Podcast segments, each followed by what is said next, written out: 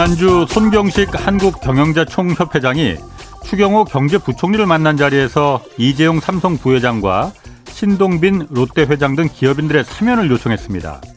그리고 뒤이어서 삼성준법감시위원회 이찬희 위원장도 어, 삼성의 최고 경영자가 재판 때문에 제대로 경영을 할 수 없다면 이는 결국 국민들이 피해를 보는 것이라면서 이재용 부회장의 사면을 요청하고 나섰습니다. 이재용 부회장은 국정농단 사건 당시 삼성그룹 경영권 승계를 도와달라면서 박근혜 전 대통령 등에게 뇌물을 준 혐의로 실형을 선고받았고 지난해 8월 가석방 됐습니다. 재판 과정에서 재판부가 삼성그룹 내부에 준법 감시 제도를 마련하라고 촉구하면서 생긴 게 바로 삼성 준법 감시위원회입니다. 삼성이 법을 지키는지 감시하라고 설립된 준법 감시위원회 위원장이 범죄를 저지른 경영진을 사면해달라고 지금 말하고 있습니다. 더욱이 이재용 부회장의 국정농단 뇌물 공여 사건 재판은 끝났지만 삼성물산과 제일모직의 부당 합병 혐의와 또 삼성 바이오로직스 분식 회계 재판은 아직도 진행 중입니다. 이 사건들로 득을 본 건 이재용 부회장 본인이었고 피해를 입은 건 삼성그룹과 이 삼성을 믿고 투자했던 국민들인데 왜 이 부회장이 사면되지 않으면 국민들이 피해를 본다는 건지 이거 잘 납득이 안 됩니다. 1988년 교도소를 탈주해서 인직을, 인질극을 벌이던 지강원 일당이 사살되기 전에 외친 말이 유전무죄, 무전유죄였습니다. 30여 년 전에 그때 그 유전무죄, 무전유죄는 지금도 계속되고 있습니다. 네, 경제와 정의를 다잡는 홍반장 KBS 기자 홍사원입니다. 홍사원의 경제쇼 출발하겠습니다. 유튜브 오늘도 함께 갑시다.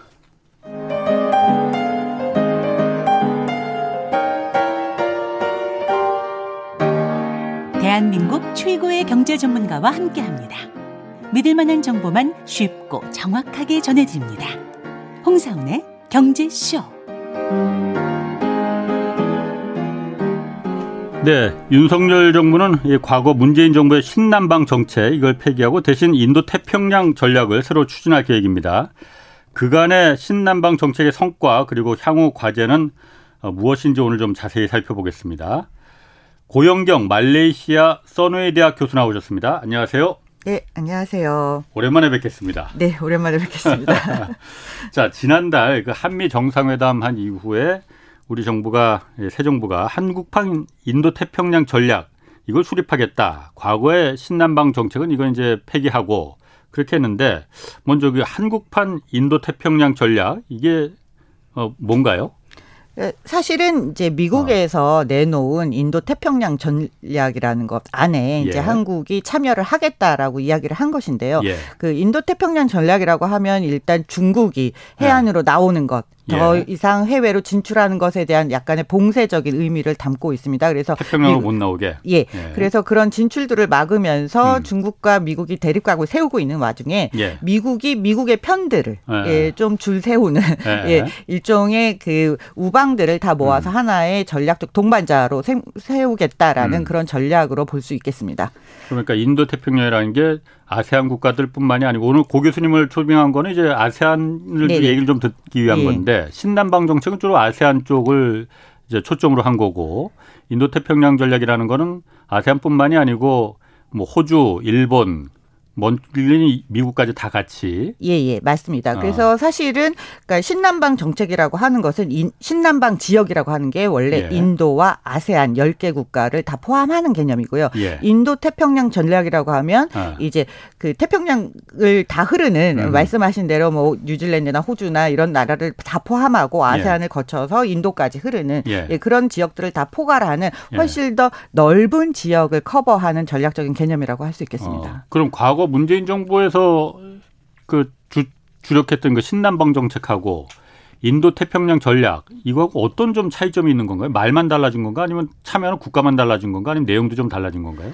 어, 개념도 다르고 내용도 네. 다르고 접근하는 방식도 조금씩 다르다고 볼 수 있겠습니다. 어, 음. 그런데 사실 한국에서 이야기하는 네. 인도 태평양 전략이라고 하는 것은 아직 구체적인 실체가 나오지 않아서 uh-huh. 제가 뭐라고 단언하기는 굉장히 음. 어렵습니다만 예. 만약에 미국이 지금 주창하는 예. 그런 경제 프레임 인도 태평양 경제 프레임워크에 들어간다라고 한다면 음. 어, 본질적으로는 음. 어, 미국 편에 좀 더 가까이 서서 예. 중국과는 거리를 둘 수밖에 없는 전략이고요. 예. 겉으로 보면 지역적으로는 훨씬 넓은 지역을 커버하게 되죠. 신남방은 딱 정해진 아세안과 인도 아, 이렇게 예. 정해져 그렇죠. 있다라면 인도 태평양은 훨씬 더 넓은 범위를 이야기하기 때문에 정부에서는 우리가 훨씬 더 포용적이고 넓고 포괄적인 외교 예. 전략을 수립하겠다라고 이야기하지만 예. 여기에는 안보가 경제보다 좀 더 우선시 되는 개념이 좀 들어 있다라고 평가가 되기 때문에 아. 그런 점에서 신남방과는 좀 차이가 있지 않겠냐.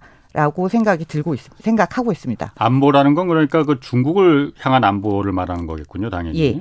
신남방 정책에도 안보라는 게 들어 있긴 한데요. 우리가 안보라는 용어 대신에 3P라는 예. 이야기를 많이 했었죠. 그래서 3P? 예. 예. 그래서 people, prosperity, peace. 어. 그렇게 해서 이렇게 세 가지 이 그 신남방 정책을 예. 떠받치는 기둥이 이제 세 개라고 어. 이야기하거든요. 3P가 사, people 사람하고 prosperity면 번영 경제적인 원, 거. 어, 그러니까 경제적인. 어, 인적 교류, 문화적인 예. 교류, 예. 그다음에 경제적인 교류, 예. 그다음에 peace라고 해서 이게 어 안보를 사실은 peace 이, 평화 예, 평화 공동체를 아. 주창하기 때문에 예. 안보를 어느 정도 가지고는 그러니까 개념을 가지고는 있었지만 아. 이게 다른 어떤 개념보다 더 위에 있는 예. 상위에 있는 개념이라고 보기는 어렵습니다. 아, 그러니까 신남방 정책과 그러니까 문재인 정부의 신남방 정책과 지금의 인도 태평양 전략하고 차이점이라는 거는 근본적으로 요즘은 경제도 다 안보라고 안보에 예, 들어가 경제 있으니까 안보라고 경제 안보니까 예. 미국이 주도하는 인도 태평양 전략이라는 건 어쨌든 중국을 좀 견제하기 위해서 고립 태평양으로 나오지 예. 못하게 고립시키기 위해서 펼쳐준 예. 전략인데 거기에 이제 그 우리가 경제 그 프레임워크를 같이 이제 들어간다 이렇게 보면 되는 거겠군요. 그러니까. 예, 그런 개념으로 지금 이해가 되고 있습니다. 아, 예. 그러면은 과거 그러니까 문재인 정부 때 그 신남방 정책할 때는 아세안 국가들이 어 협조가 잘 됐었습니까? 그러면은 어떤 어, 성과가 있었나? 어, 방금 말씀하신 예. 대로 두 개의 전략적 차이가 그냥 예. 보면 하나는 반 중국 전선이 어, 어찌 됐던 간에 정해지는 예. 거라면 예. 신남방 정책은 반중국 전선은 아니에요. 우리가 중국에 대한 경제 의존도가 너무 컸기 때문에 예. 그것을 돌려서 어. 더 많은 시장에 진출하면서 우리가 안보도 다자화하고 예.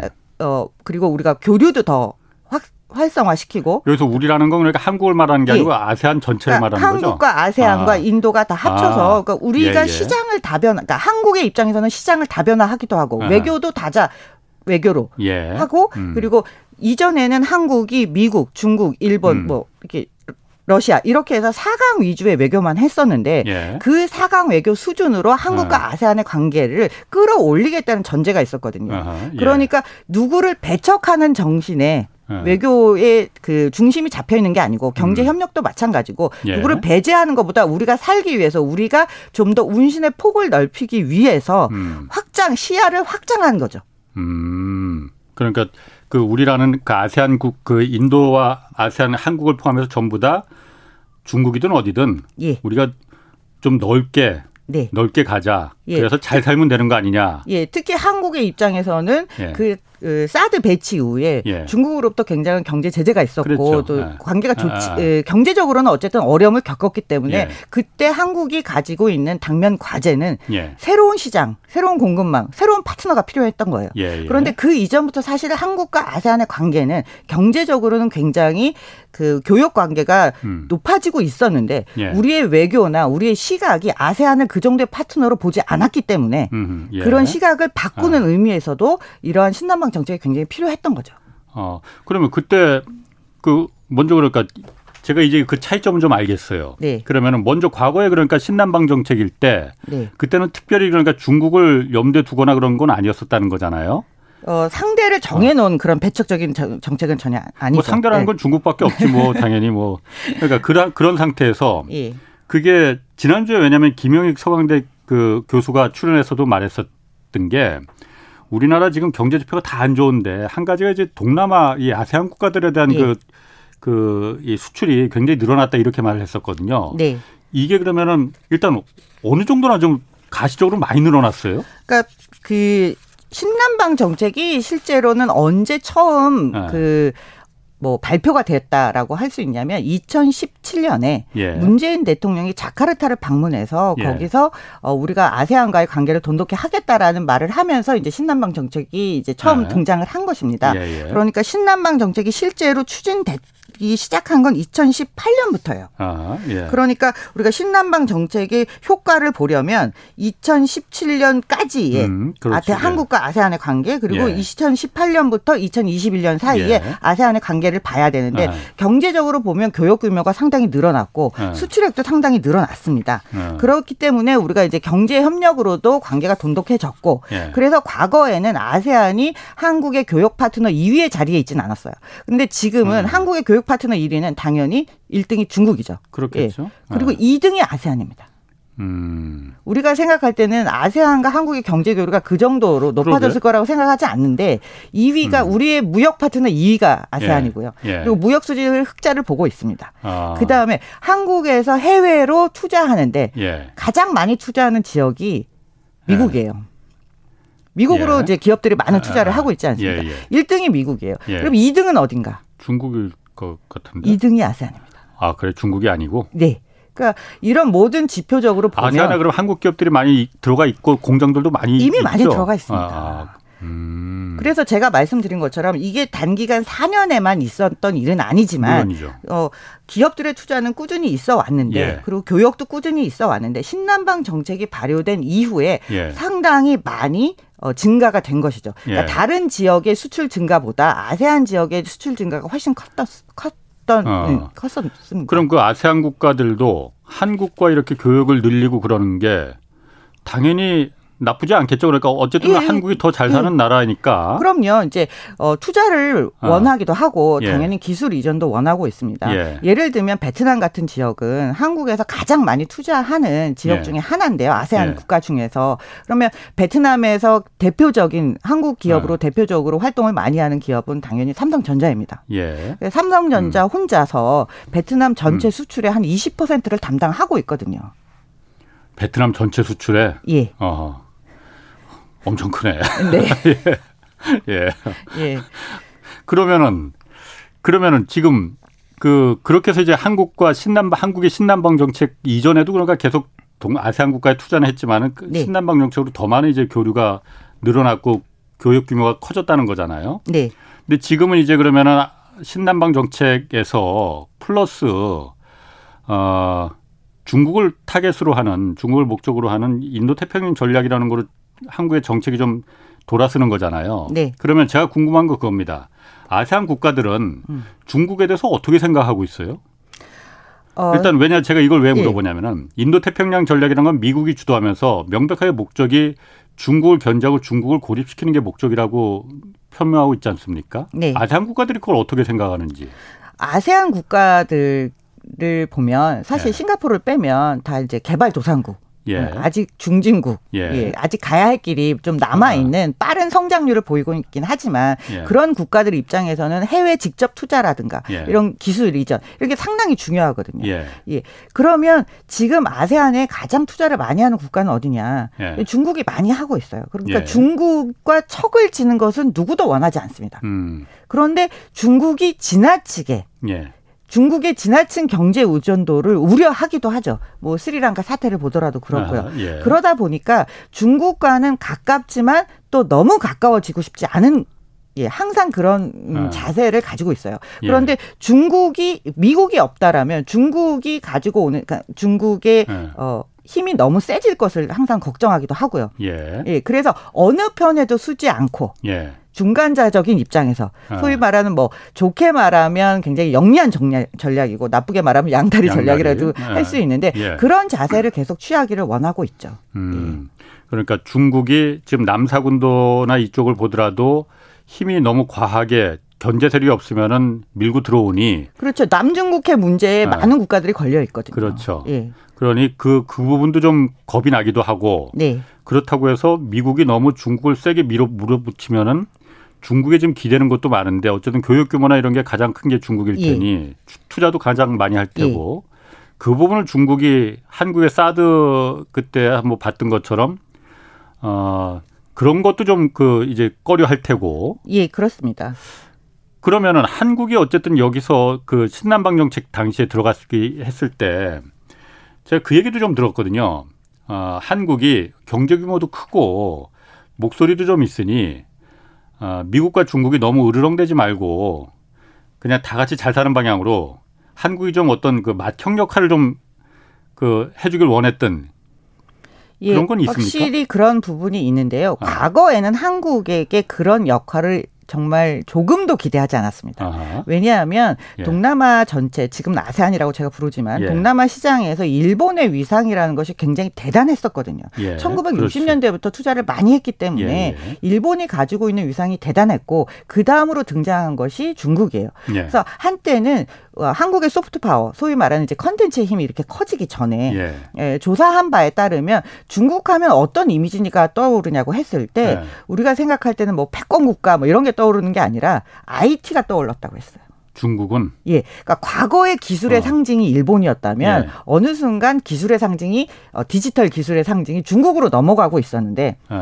한국이 신남방 정책을 도입하고 음흠. 자리를 차지하고 또 경제적으로 많이 성장하고 컨텐츠라든가 이런 부분에서 올라오고 있다 보니까 예. 한국이 아 한국이야말로 어느 국가에게도 침략적인 모습이 아니고 패권적인 어. 모습이 아니고 예. 특히 이 People Prosperity 근데 Peace라고 했잖아요. 그러니까 어느 것도 하나를 더 우위에 두지 않고 우리와 함께 갈 수 있는 예. 미래지향적인 파트너가 될 수 있다라는 기대를 했었어요. 예. 그러다 보니까 이 신남방 정책에 대한 기대도 있었고 예. 그리고 어 유일하게 문재인 대통령이 이 아세안 10개국을 모두 직접 방문을 하셨습니다. 아, 아세안 10개국? 그전 네. 대통령들도 다 많이 방문했죠. 몇 군데 가셨긴 했는데요. 아. 예. 전부 다 간 케이스는 없었고 예. 아. 그리고 어 문재인 대통령 당시에 이제 그 한 아세안 예. 뭐그 정상회의도 음. 열렸었고 뭐 이런 식으로 관심을 많이 뒀었기 때문에 예. 한국이 정말로 아세안과 예. 손을 잡고 우리의 목소리를 같이 낼 수 있는 예. 예. 그런 좀 선진적인 자리에 갈 수 있는 국가로서 예. 받아들여지고 있기 시작하는 그런 인식의 전환이 음. 오기 시작하는 와중에 예, 지금 또 음. 이런 사태가 벌어지는 거죠. 아니 뭐뭐 뭐 제가 궁금한 거 그 좀 그렇습니다. 제가 좀 과문해서 그런지 아세안 하면은 뭐 동남아시아, 뭐 말레이시아, 인도 예. 인도도 그렇고 뭐 필리핀, 태국 이런 나라들이 경제적인 면에서 우리하고 그렇게까지 뭐 영향이 있겠나? 경제 규모 우리하고 경제에 미치는 영향이 그렇게 클까? 왜냐하면 중국, 미국, 뭐 유럽 이런 예. 나라로는 우리가 워낙 우리가 익숙하니까 그런데 실제로 그렇게 큽니까? 어, 일단 아세안 전체 10개의 예. 국가를 다 합쳐서 인구 규모만 보자면 예. 6억 7천에서 6억 8천만 명 정도 됩니다.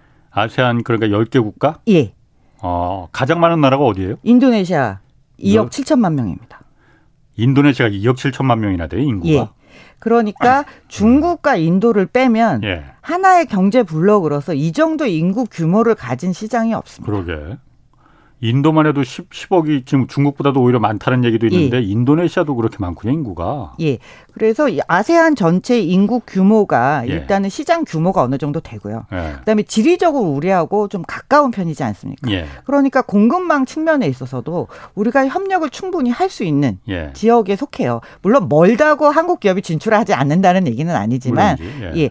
그래도 그럼에도 불구하고 뭐 많은 원자재도 음. 나오고 또 시장도 충분히 형성되어 있고 이미 제조업 기반도 어느 정도 갖춰진 국가들이 있기 때문에 예. 우리의 파트너로서는 손색이 없는 상황이고 예. 그들 입장에서도 좀 더 기술을 가져오고 직접 투자를 할 수 있고 또그 예. 안에서의 시장이 열려 있기 때문에 예. 예.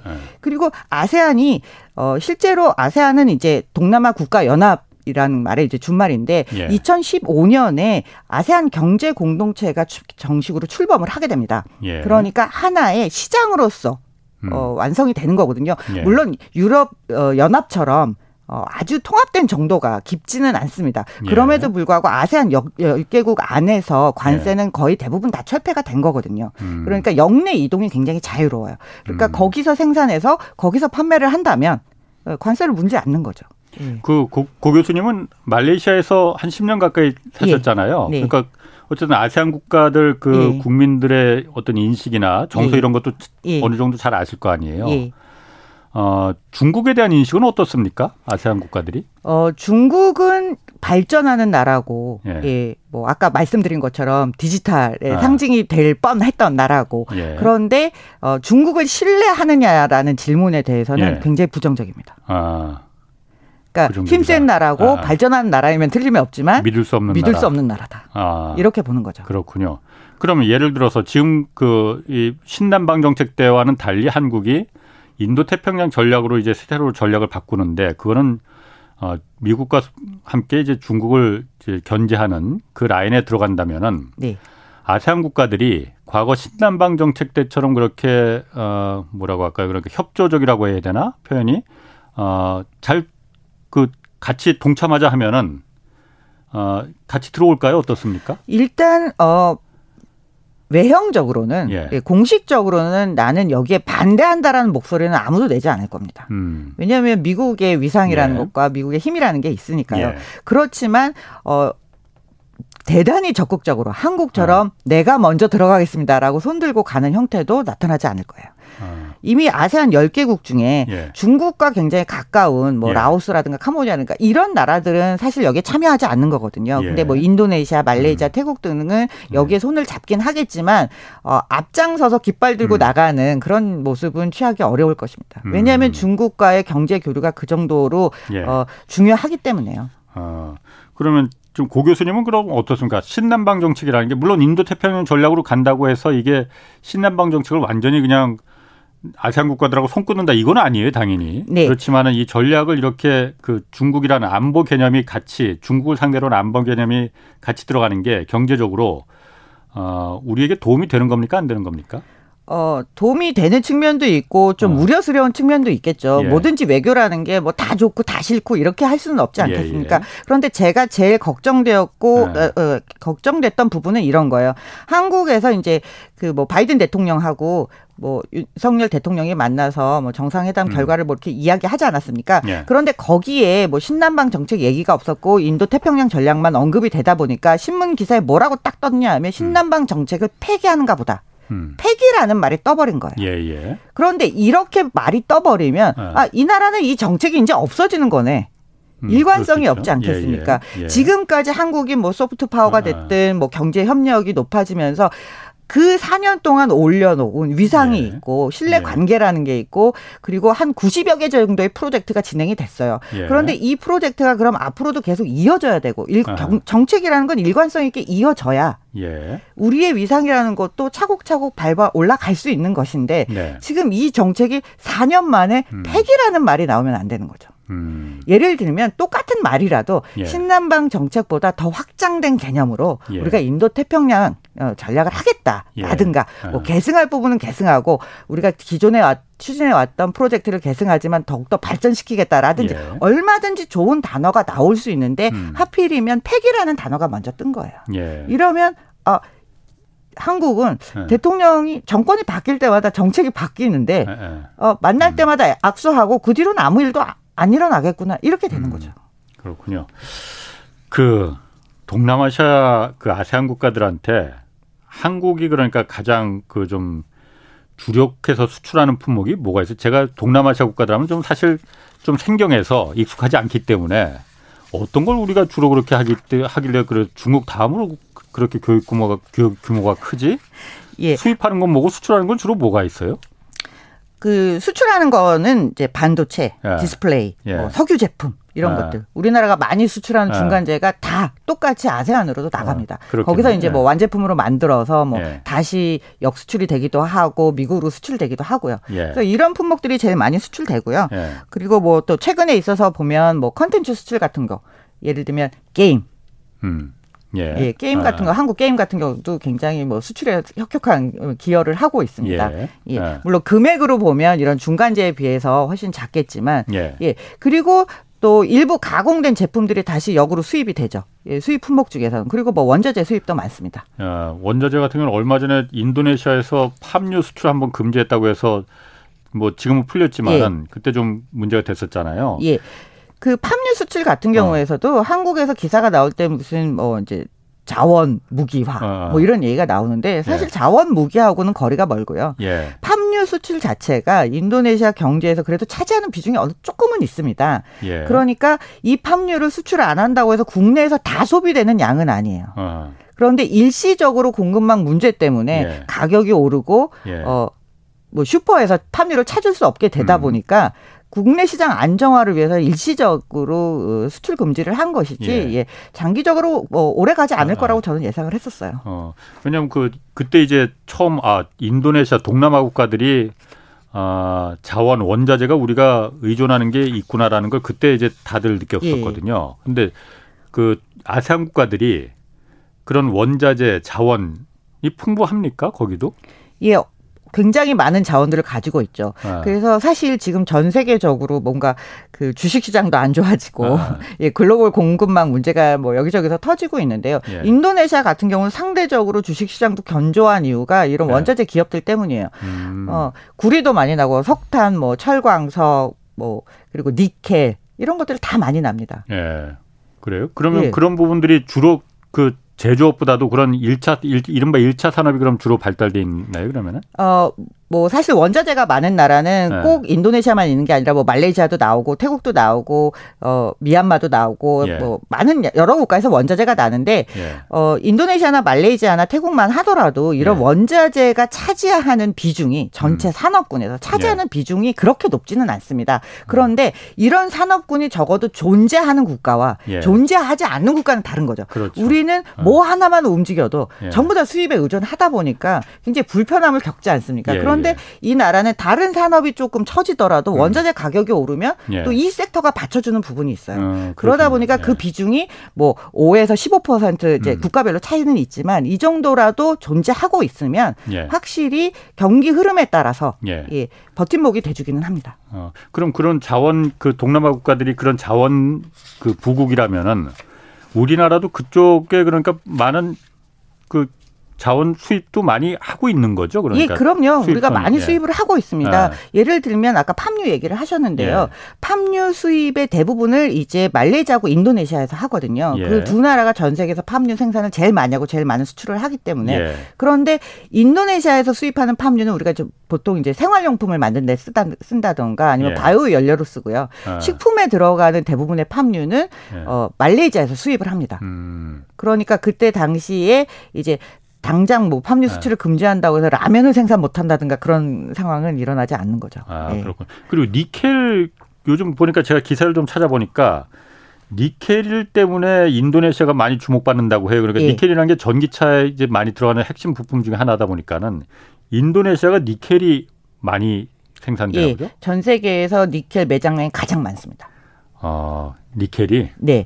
그런데 어. 말씀하신 것처럼 예. 전기차 하면 배터리가 제일 중요한데 예. 배터리를 만들려면 뭐 여러 가지 뭐 희토류도 많이 들어가지만 니켈이 예. 굉장히 필요한 원료 어. 소재이거든요. 예, 예. 그런데 니켈이 많이 나오는데 인도네시아가 2019년에 니켈 원광을 수출하는 걸 금지를 해요. 언제? 2019년에. 19년에. 네. 왜 그런 예. 조치를 예. 취하게 되냐면 너무 예. 원광을 계속 수출을 하다 보니까 예. 자국 내에서 이거에 연관된 산업의 value chain을 만들어내지를 못하는 거예요. 아, 그러니까 니켈을 수출하는 건 수출하는 건데 원광을 그냥 예. 그 돌덩어리를 수출하는 예. 건 여태까지 그렇게 했구만요, 그러면. 예, 그, 과, 그 전에는 그렇게 했으니까 이게 너무 국가의 부가가치를 올리는데 아. 기여도가 낮다 보니까 예, 예. 우리도 우리 산업을 좀 발전시켜야 되는 거 아니냐. 아, 그래서 최소한 여기서 1차 공정 정도는 아, 아. 가공을 하고 가져가라. 이렇게 아. 이제 바꾼 거죠. 물론 그 전에 고시 기간도 있었습니다. 예. 그래서 그 기간 동안에 뭐 중국 기업이라든가 일본 기업이라든가 한국 기업들이 투자를 해서 예. 여기서 재련하고 이제 수출할 수 있도록 만들었고요. 예. 이제 이거보다 조금 더 한 발 더 나아가서 인도네시아 같은 경우는 자국 내에 어 전기차 배터리 value chain을 만들고 싶은 거예요. 음. 그래서 이미 이제 한국의 대표적인 배터리 기업이죠. 뭐 예. LG 에너지 솔루션이라든가 LG 화학 같이 예. 해서 들어가 이미 진출을 해 있고요. 예. 지금 투자를 해서 진행 중입니다. 그리고 현대 자동차 같은 경우에도 이제 전기차 생산을 위해서 예. 공장 설립을 추진을 했고 올해부터 생산을 하고 있습니다. 어. 그런 투자를 한국 기업들의 투자를 조건으로 해서 그러면 이, 이 인도네시아나 이런 나라들이 니켈이나 그런 자원을 어, 조금 더 유리하게 우리에게 공급하거나 공급망에서 좀 탄탄하게 받쳐줄 수 있는 그런 역할도 할 수가 있겠네요. 그럼 당연히. 그렇죠. 그런데 우리만 진출한 건 아니죠. 뭐 일본이나 중국도 다 진출을 그렇겠지. 했기 때문에 예, 예. 우리가 더 빨리 진출한 건 아니지만 예. 를 들면 요소수 사태 같은 경우에서도 예. 사실은 인도네시아에서 요소수를 공급해주겠다고 했었거든요. 아. 그러니까 그런 모든 것이 사실은 신남방 정책 하에서 그 다져진 파트너십이 음. 분명히 존재하기는 하는 겁니다. 예. 그리고 우리가 어 사실은 어 지난 팬데믹 그뭐 그 코로나 19 예. 사태 때 한국이 아세안에 굉장히 많은 뭐 마스크도 뭐 공급을 해주기도 했고요. 예. 그리고 뭐 산소호흡기도 대주고 뭐 진단 키트도 많이 보내주고 했었거든요. 예. 그러니까 이런 것들이 위기 상황에서 도울 예. 수 있는 파트너가 예. 된다라면 음. 다음에 우리가 어떤 공급망 사태에서 위기가 올 때 우리도 예. 똑같이 그런 기대를 할 수 있는 거죠. 어, 그럼 그 인도 그 동남아 국가들이 그런 천연 자원 원자재가 음. 풍부하다 보니까 그런 일차 산업 수출만 지금 얘기를 했었는데 그게 그렇게 차지하는 포션이 그렇게 크지는 않다면서요. 네. 그 어느 어느 정도나 되고 그럼 주력으로 그럼 그 나라들은 어, 쉽게 말해서 좀 어떤 거로 먹고 삽니까 그러면 사실 그 국가별로 좀 다르기 때문에 네. 제가 일률적으로 다 낮다 다 높다라고 네. 말씀드리긴 어렵지만 분명히 어 일정 정도의 수출의 비중을 차지하는 하고 있습니다. 아까 말씀드린 것처럼 이제 뭐 예. 5에서 10, 뭐 15, 20 이렇게 가기도 해요. 예. 그런데 이게 그때 그때 다른 이유는 예. 원자재 가격이 움직이면요. 예. 이 수출 비중이 움직이 금액으로 따졌을 때 수출 비중이 굉장히 많이 달라집니다. 예. 그러니까 어. 이 나라들도 이게 문제인 거예요. 원자재 수출이 어 굉장히 중요한 역할을 하기는 하지만 예. 이게 글로벌 경기에 따라서 음. 또 환율에 따라서 너무 많이 움직이다 예. 보니까 이런 변동성을 줄이고 싶어서 아. 자꾸 관련된 산업을 음. 유치를 하고 이걸 키워 나가려고 하는 거죠. 아, 그러니까 그것 때문에 통으로 그냥 아까 니켈처럼 원광석을 수출하는 거 말고 네. 그렇게 하면 너무 부가가치가 낮게 그냥 그야말로 떠리에 팔아버리니 그리고 변동성이 너무 커지는 거예요. 원자재 가격이 음. 떨어지면 뭐 너무 그렇죠. 낮은 가격에 팔아야 되거든요. 아, 그러니 외국 기술, 한국이나 뭐 일본, 중국 기술들을 자본과 기술을 들여와서 좀 가공해서 반제품 네. 같은 걸 이제 네. 수출하는 그런 전략으로 지금 네. 나가는 거군요. 그리고 좀 더 나아가서 네. 아예 우리도 전기차로 어차피 넘어갈 것이니까 예. 우리 안에서 전기차를 생산해 달라.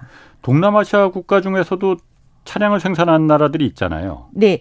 어, 특히 동남아에서 가장 그 네. 자동차 생산의 허브라고 할 수 있는 데가 이제 태국이거든요. 예. 태국은 오래 전부터 일본 차들이 진출을 해서 거기서 예. 생산을 했고요. 예. 그리고 독일계나 뭐 다른 음. 이제 외국계의 자동차 브랜드들도 진출해서 생산을 하는데 여기서도 지금 이제 전기차로 점점 옮겨가는 추세입니다. 뭐 예. 토요타도 마찬가지고요. 아. 그러다 보니까 어 아세안 전체의 구도를 보면 우리가 뭐 항상 공급망 뭐 value chain 얘기를 하지만 아세안 예. 전체의 구도로 보면 지금 어 인도네시아를 중심으로 현대차가 생산을 하고 뭐 배터리도 생산하는 이런 예. value chain이 하나 있고요. 예. 일본 차들은 지금 일본 차, 중국 차들은 태국을 중심으로 전기차를 생산해서 이 시장을 좀 더 넓혀 나가려고 하고 있습니다. 아, 한국은 인도네시아를 중심으로 하고 네. 중국이나 일본은 태국을 중심으로 해서 예. 인도 일본 차들은 원래 태국에 생산 기지가 있었기 때문에 아, 아. 네. 인도네시아가 훨씬 더 인구가 많잖아요. 아까 말씀하셨듯이 2억 7천만 명이나 된다면은 네. 시장으로 보면은 인도네 저는 사실 인도 인도네시아 인구가 그렇게까지 많은 줄은 몰랐는데. 근데 사실 현대차 입장에서도 굉장한 도전이긴 합니다. 왜냐하면 예. 인도 인도네시아 안에도 일본 예. 차를 뭐 조립 생산하는 라인들이 음. 있고요. 예. 어, 아세안 전체에서 인 일본 차의 시장 점유율 비중이 뭐 70에서 80% 정도 되거든요. 예. 아. 그러니까 그렇게 일본 차가 압도적인 시장에서 예. 지금 전기차로 새로운 시장 확대를 노리고 있는 것이 한국 아. 차들의 입장입니다. 그렇군요. 그 동남아 그 동남아시아를 뭐 아세안이라고 하잖아요. 네. 동남아 아까 국, 동남아 국가 연합이라고 예. 하셨던가? 그러니까 EU 뭐 유럽 연합처럼 예. 아세안이라고 이 하나의 글로벌 경제 하나의 네. 시장으로 이제 예. 간주하기 시작했잖아요. 이게 예. 언제부터 이렇게 공식적으로 이렇게 막 그 아세안으로 EU처럼 합 연합된 건 아닌 거죠, 이게. 어, 2015년에 아세안 네. 경제 공동체가 공식적으로 출범을 했거든요. 예. 그러니까 그 이후부터는 사실 아세안 시장이라고 봐도 무방한 거예요. 어. 그래서 영내 교육도 굉장히 많이 늘어가고 뭐 예. 뭐 인적 이동도 많고 자본 이동도 굉장히 많은데 예. 한국에서는 아세안이란 단어가 익숙하지 않기 때문에 예. 예 계속 동남아 시장이라고 어. 부르거든요. 예, 근데 제가 계속 아세안 시장이라고 말하고 말씀드리고 어. 싶은 이유는 동남아라고 하면 우리가 가지고 있는 기존의 편견을 음. 없애기가 너무 힘듭니다. 편견이 있습니다. 아. 네.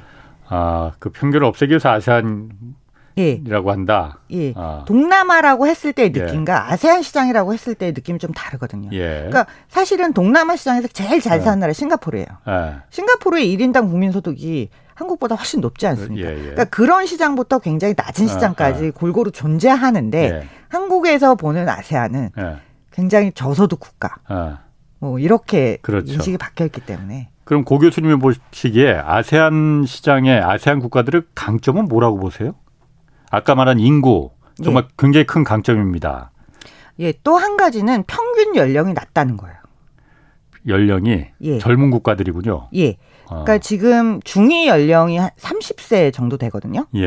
그러니까 과거에는 20 30세가 채안 됐는데 이제 이제 막 30세가 됐어요. 예. 근데 한국에 비하면 원 엄청나게 젊은 거고요. 예. 특히 여기에 이제 인도네 어 싱가포르하고 말레이시아가 고령 인구가 좀 많은 편이고 인도네시아, 베트남, 필리핀 같은 경우는 굉장히 젊은 층 인구가 높습니다. 예. 그러면 이들은 예. 어 노동 가능 연령이잖아요. 예. 그렇죠. 예, 너무 그렇게만 어. 볼 수는 없겠지만 어. 어, 훨씬 더 생산에 투입될 수 있는 사람들이 많고 예. 이분들이 나이를 먹어가면서 또 결혼도 할 거고 예. 애도 또 계속 낳을 거고 예. 그러면 계속해서 소비가 증가하고 예. 그래서 미래에서 그러니까 앞으로는 이 아세안 자체의 소비 시장이 굉장히 커질 거라고 보는 음. 거예요. 생산 예. 측면뿐만 아니라 예. 소비 자체도 같이 커지는 시장이라는 거죠. 그리고 아. 젊은 사람이 많으면요 시장이 역동적이에요. 변화가 그렇죠. 빨리빨리 그렇죠. 일어납니다. 아.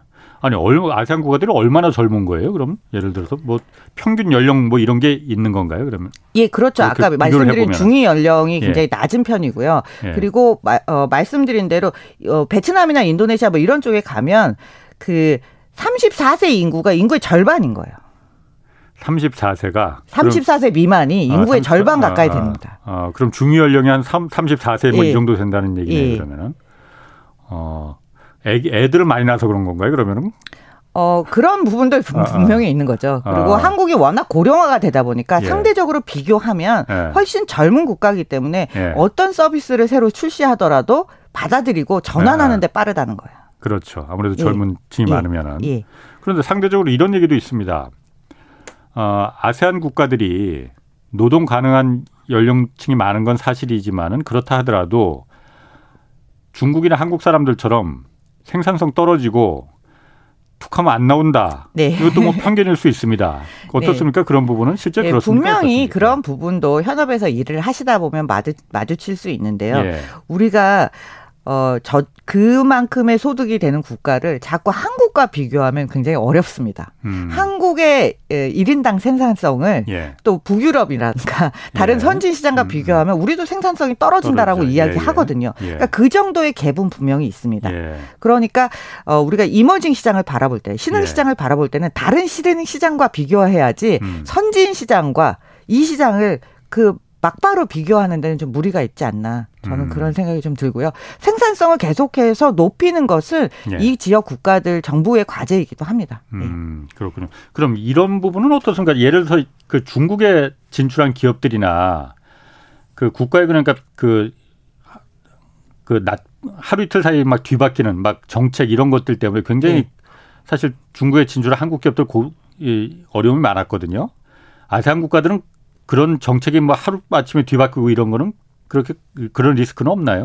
어, 예를 들면 극단적인 케이스로 미얀마처럼 예. 구테타가 일어나는 음. 경우는 있겠지만 예. 다른 지역들을 예를 들어보면 어, 태국 같은 경우 구테타가 여러 번 일어나는 국가거든요. 근데 구테타 예. 일어났다고 막 나라의 경제가 휘청휘청하지 않습니다. 그냥 예. 늘상 일어나는 일로 음, 음. 어, 견주어질 것처럼 어, 정책이 약간씩 미세하게 뭐큰 바뀔 수는 있지만 하루아침에 중국처럼 바뀌는 일은 없습니다. 왜냐하면 여기도 분명히 민간 시장이라는 게 존재하고요. 민간 예. 영역이 굉장히 크게 존재하고 예. 외국인 투자에 의존하는 외국인 투자가 없으면 당장 성장이 일어나지 않을 테니까 예, 예. 그런 부분을 어, 생각해서라도 하루아침에 그렇게 정책을 바꾸기는 굉장히 어렵습니다. 음. 그래서 다른 어떤 지역보다도 안정적인 높은 경제 성장률을 지난 20년 동안 이뤄왔거든요. 예. 그러니까 2002 2000년부터 2020년, 그러니까 팬데믹 1년을 포함해서 예. 2020년 동안, 21년 동안의 평균 경제 성장률이 5%예요. 음, 아무래도 이머징 국가니까는 당연히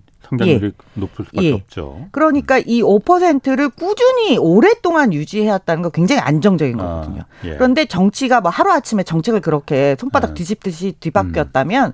이 시장은 그렇게 살아남지, 이런 성장률을 거두지 못했을 겁니다.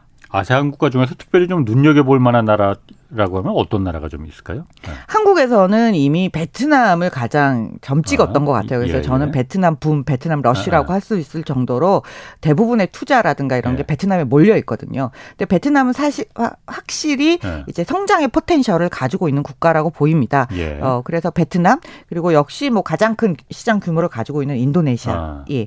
그리고 어, 한국에서는 주목하지 않는 시장인데요. 말레이시아. 예. 좀 꼽을 수 있는데요. 예. 말레이시아 같은 경우에는 굉장히 어 안정적이에요.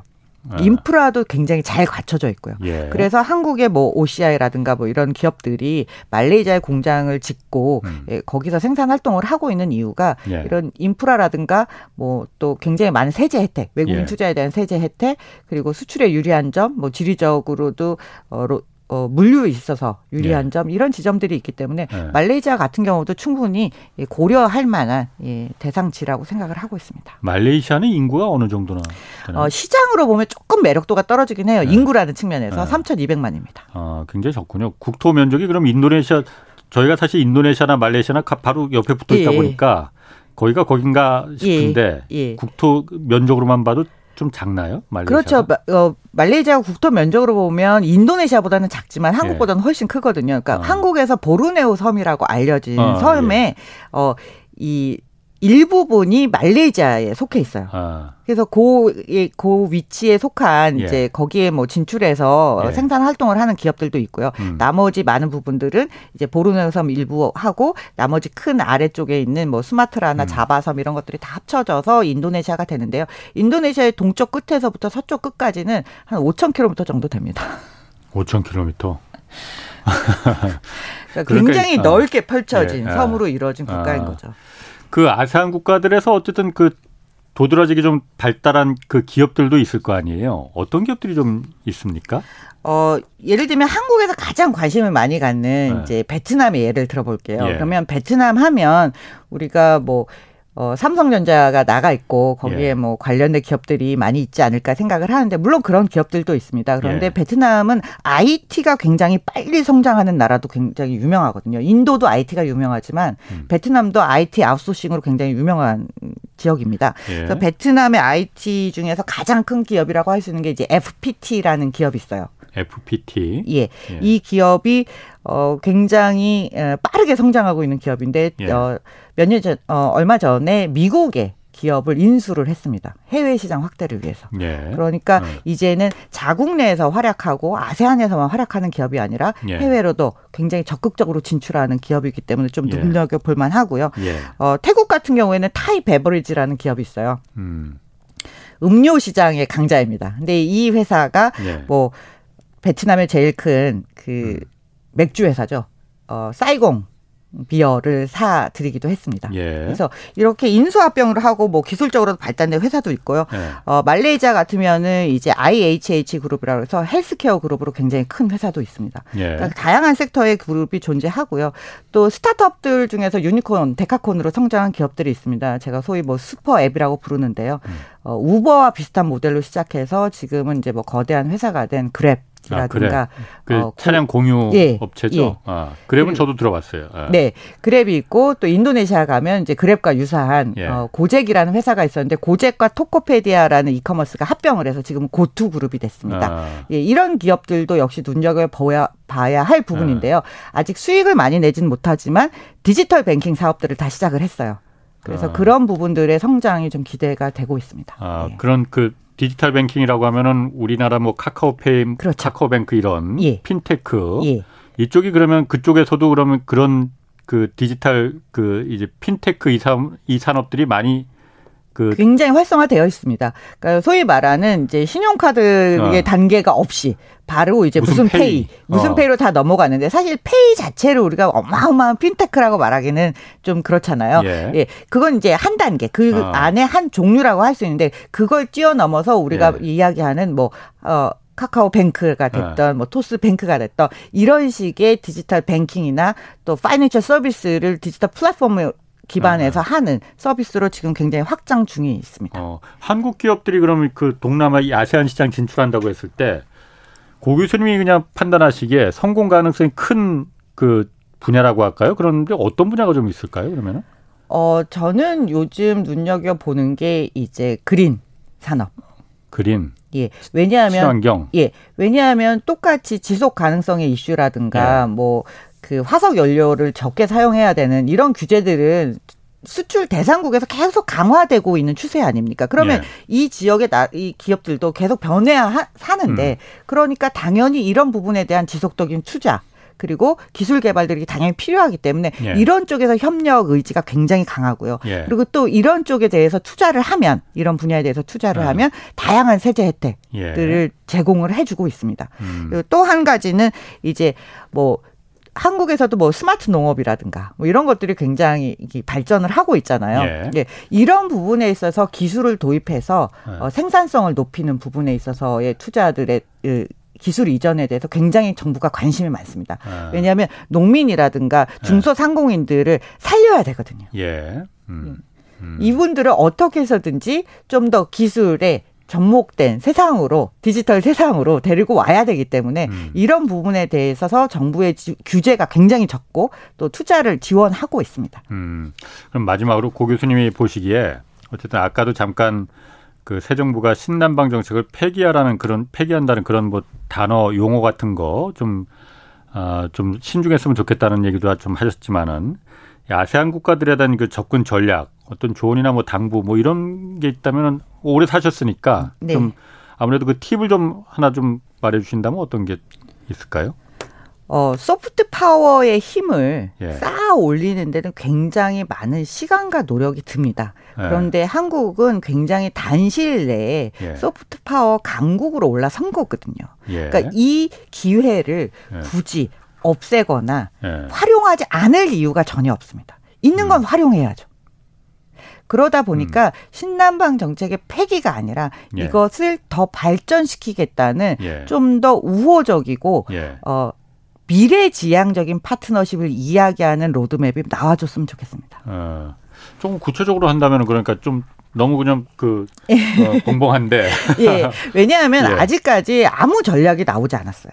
그렇지. 어, 뭐 아직 정권 초기니까는 예, 뭐 그럴 예, 그러다 있겠지만 보니까 제가 예. 뭐 이런 것은 예. 뭐안 해야 된다, 저런 예. 것은 해야 된다라고 말하기는 어렵지만 예. 어, 말씀드린 대로 어, 지금까지 가져온 위상을 절대로 놓칠 필요가 없고 그 정책을 폐기한다는 말은 일단 하지 않아야 되는 것이고요. 두 번째로는 너무 미국에 의존하는 모습처럼 보이지 않는 것이 중요합니다. 음. 한국은 한국 나름대로의 위상을 네. 가진 나라라는 음. 걸 보여줘야지 예. 우리가 마치 어느 누군가의 짜놓은 판에 음. 들어가는 그림이 되면 예. 그들도 예. 우리를 존중해줄 이유가 별로 없어지는 거죠. 음. 그러니까 아세안 국가들이 한국을 보는 눈, 그 한국을 보고 기대하는 바는 그 중간자적인 역할, 그러니까 미국하고 중가 중국이 둘 다 아세안 국가들한테는 버거운 상대들이기 때문에 네. 어느 한쪽이 일방적으로 어, 힘을 갖고 들어오는 걸 원치 않는데 그 한국이 그 좀 맏형 역할을 좀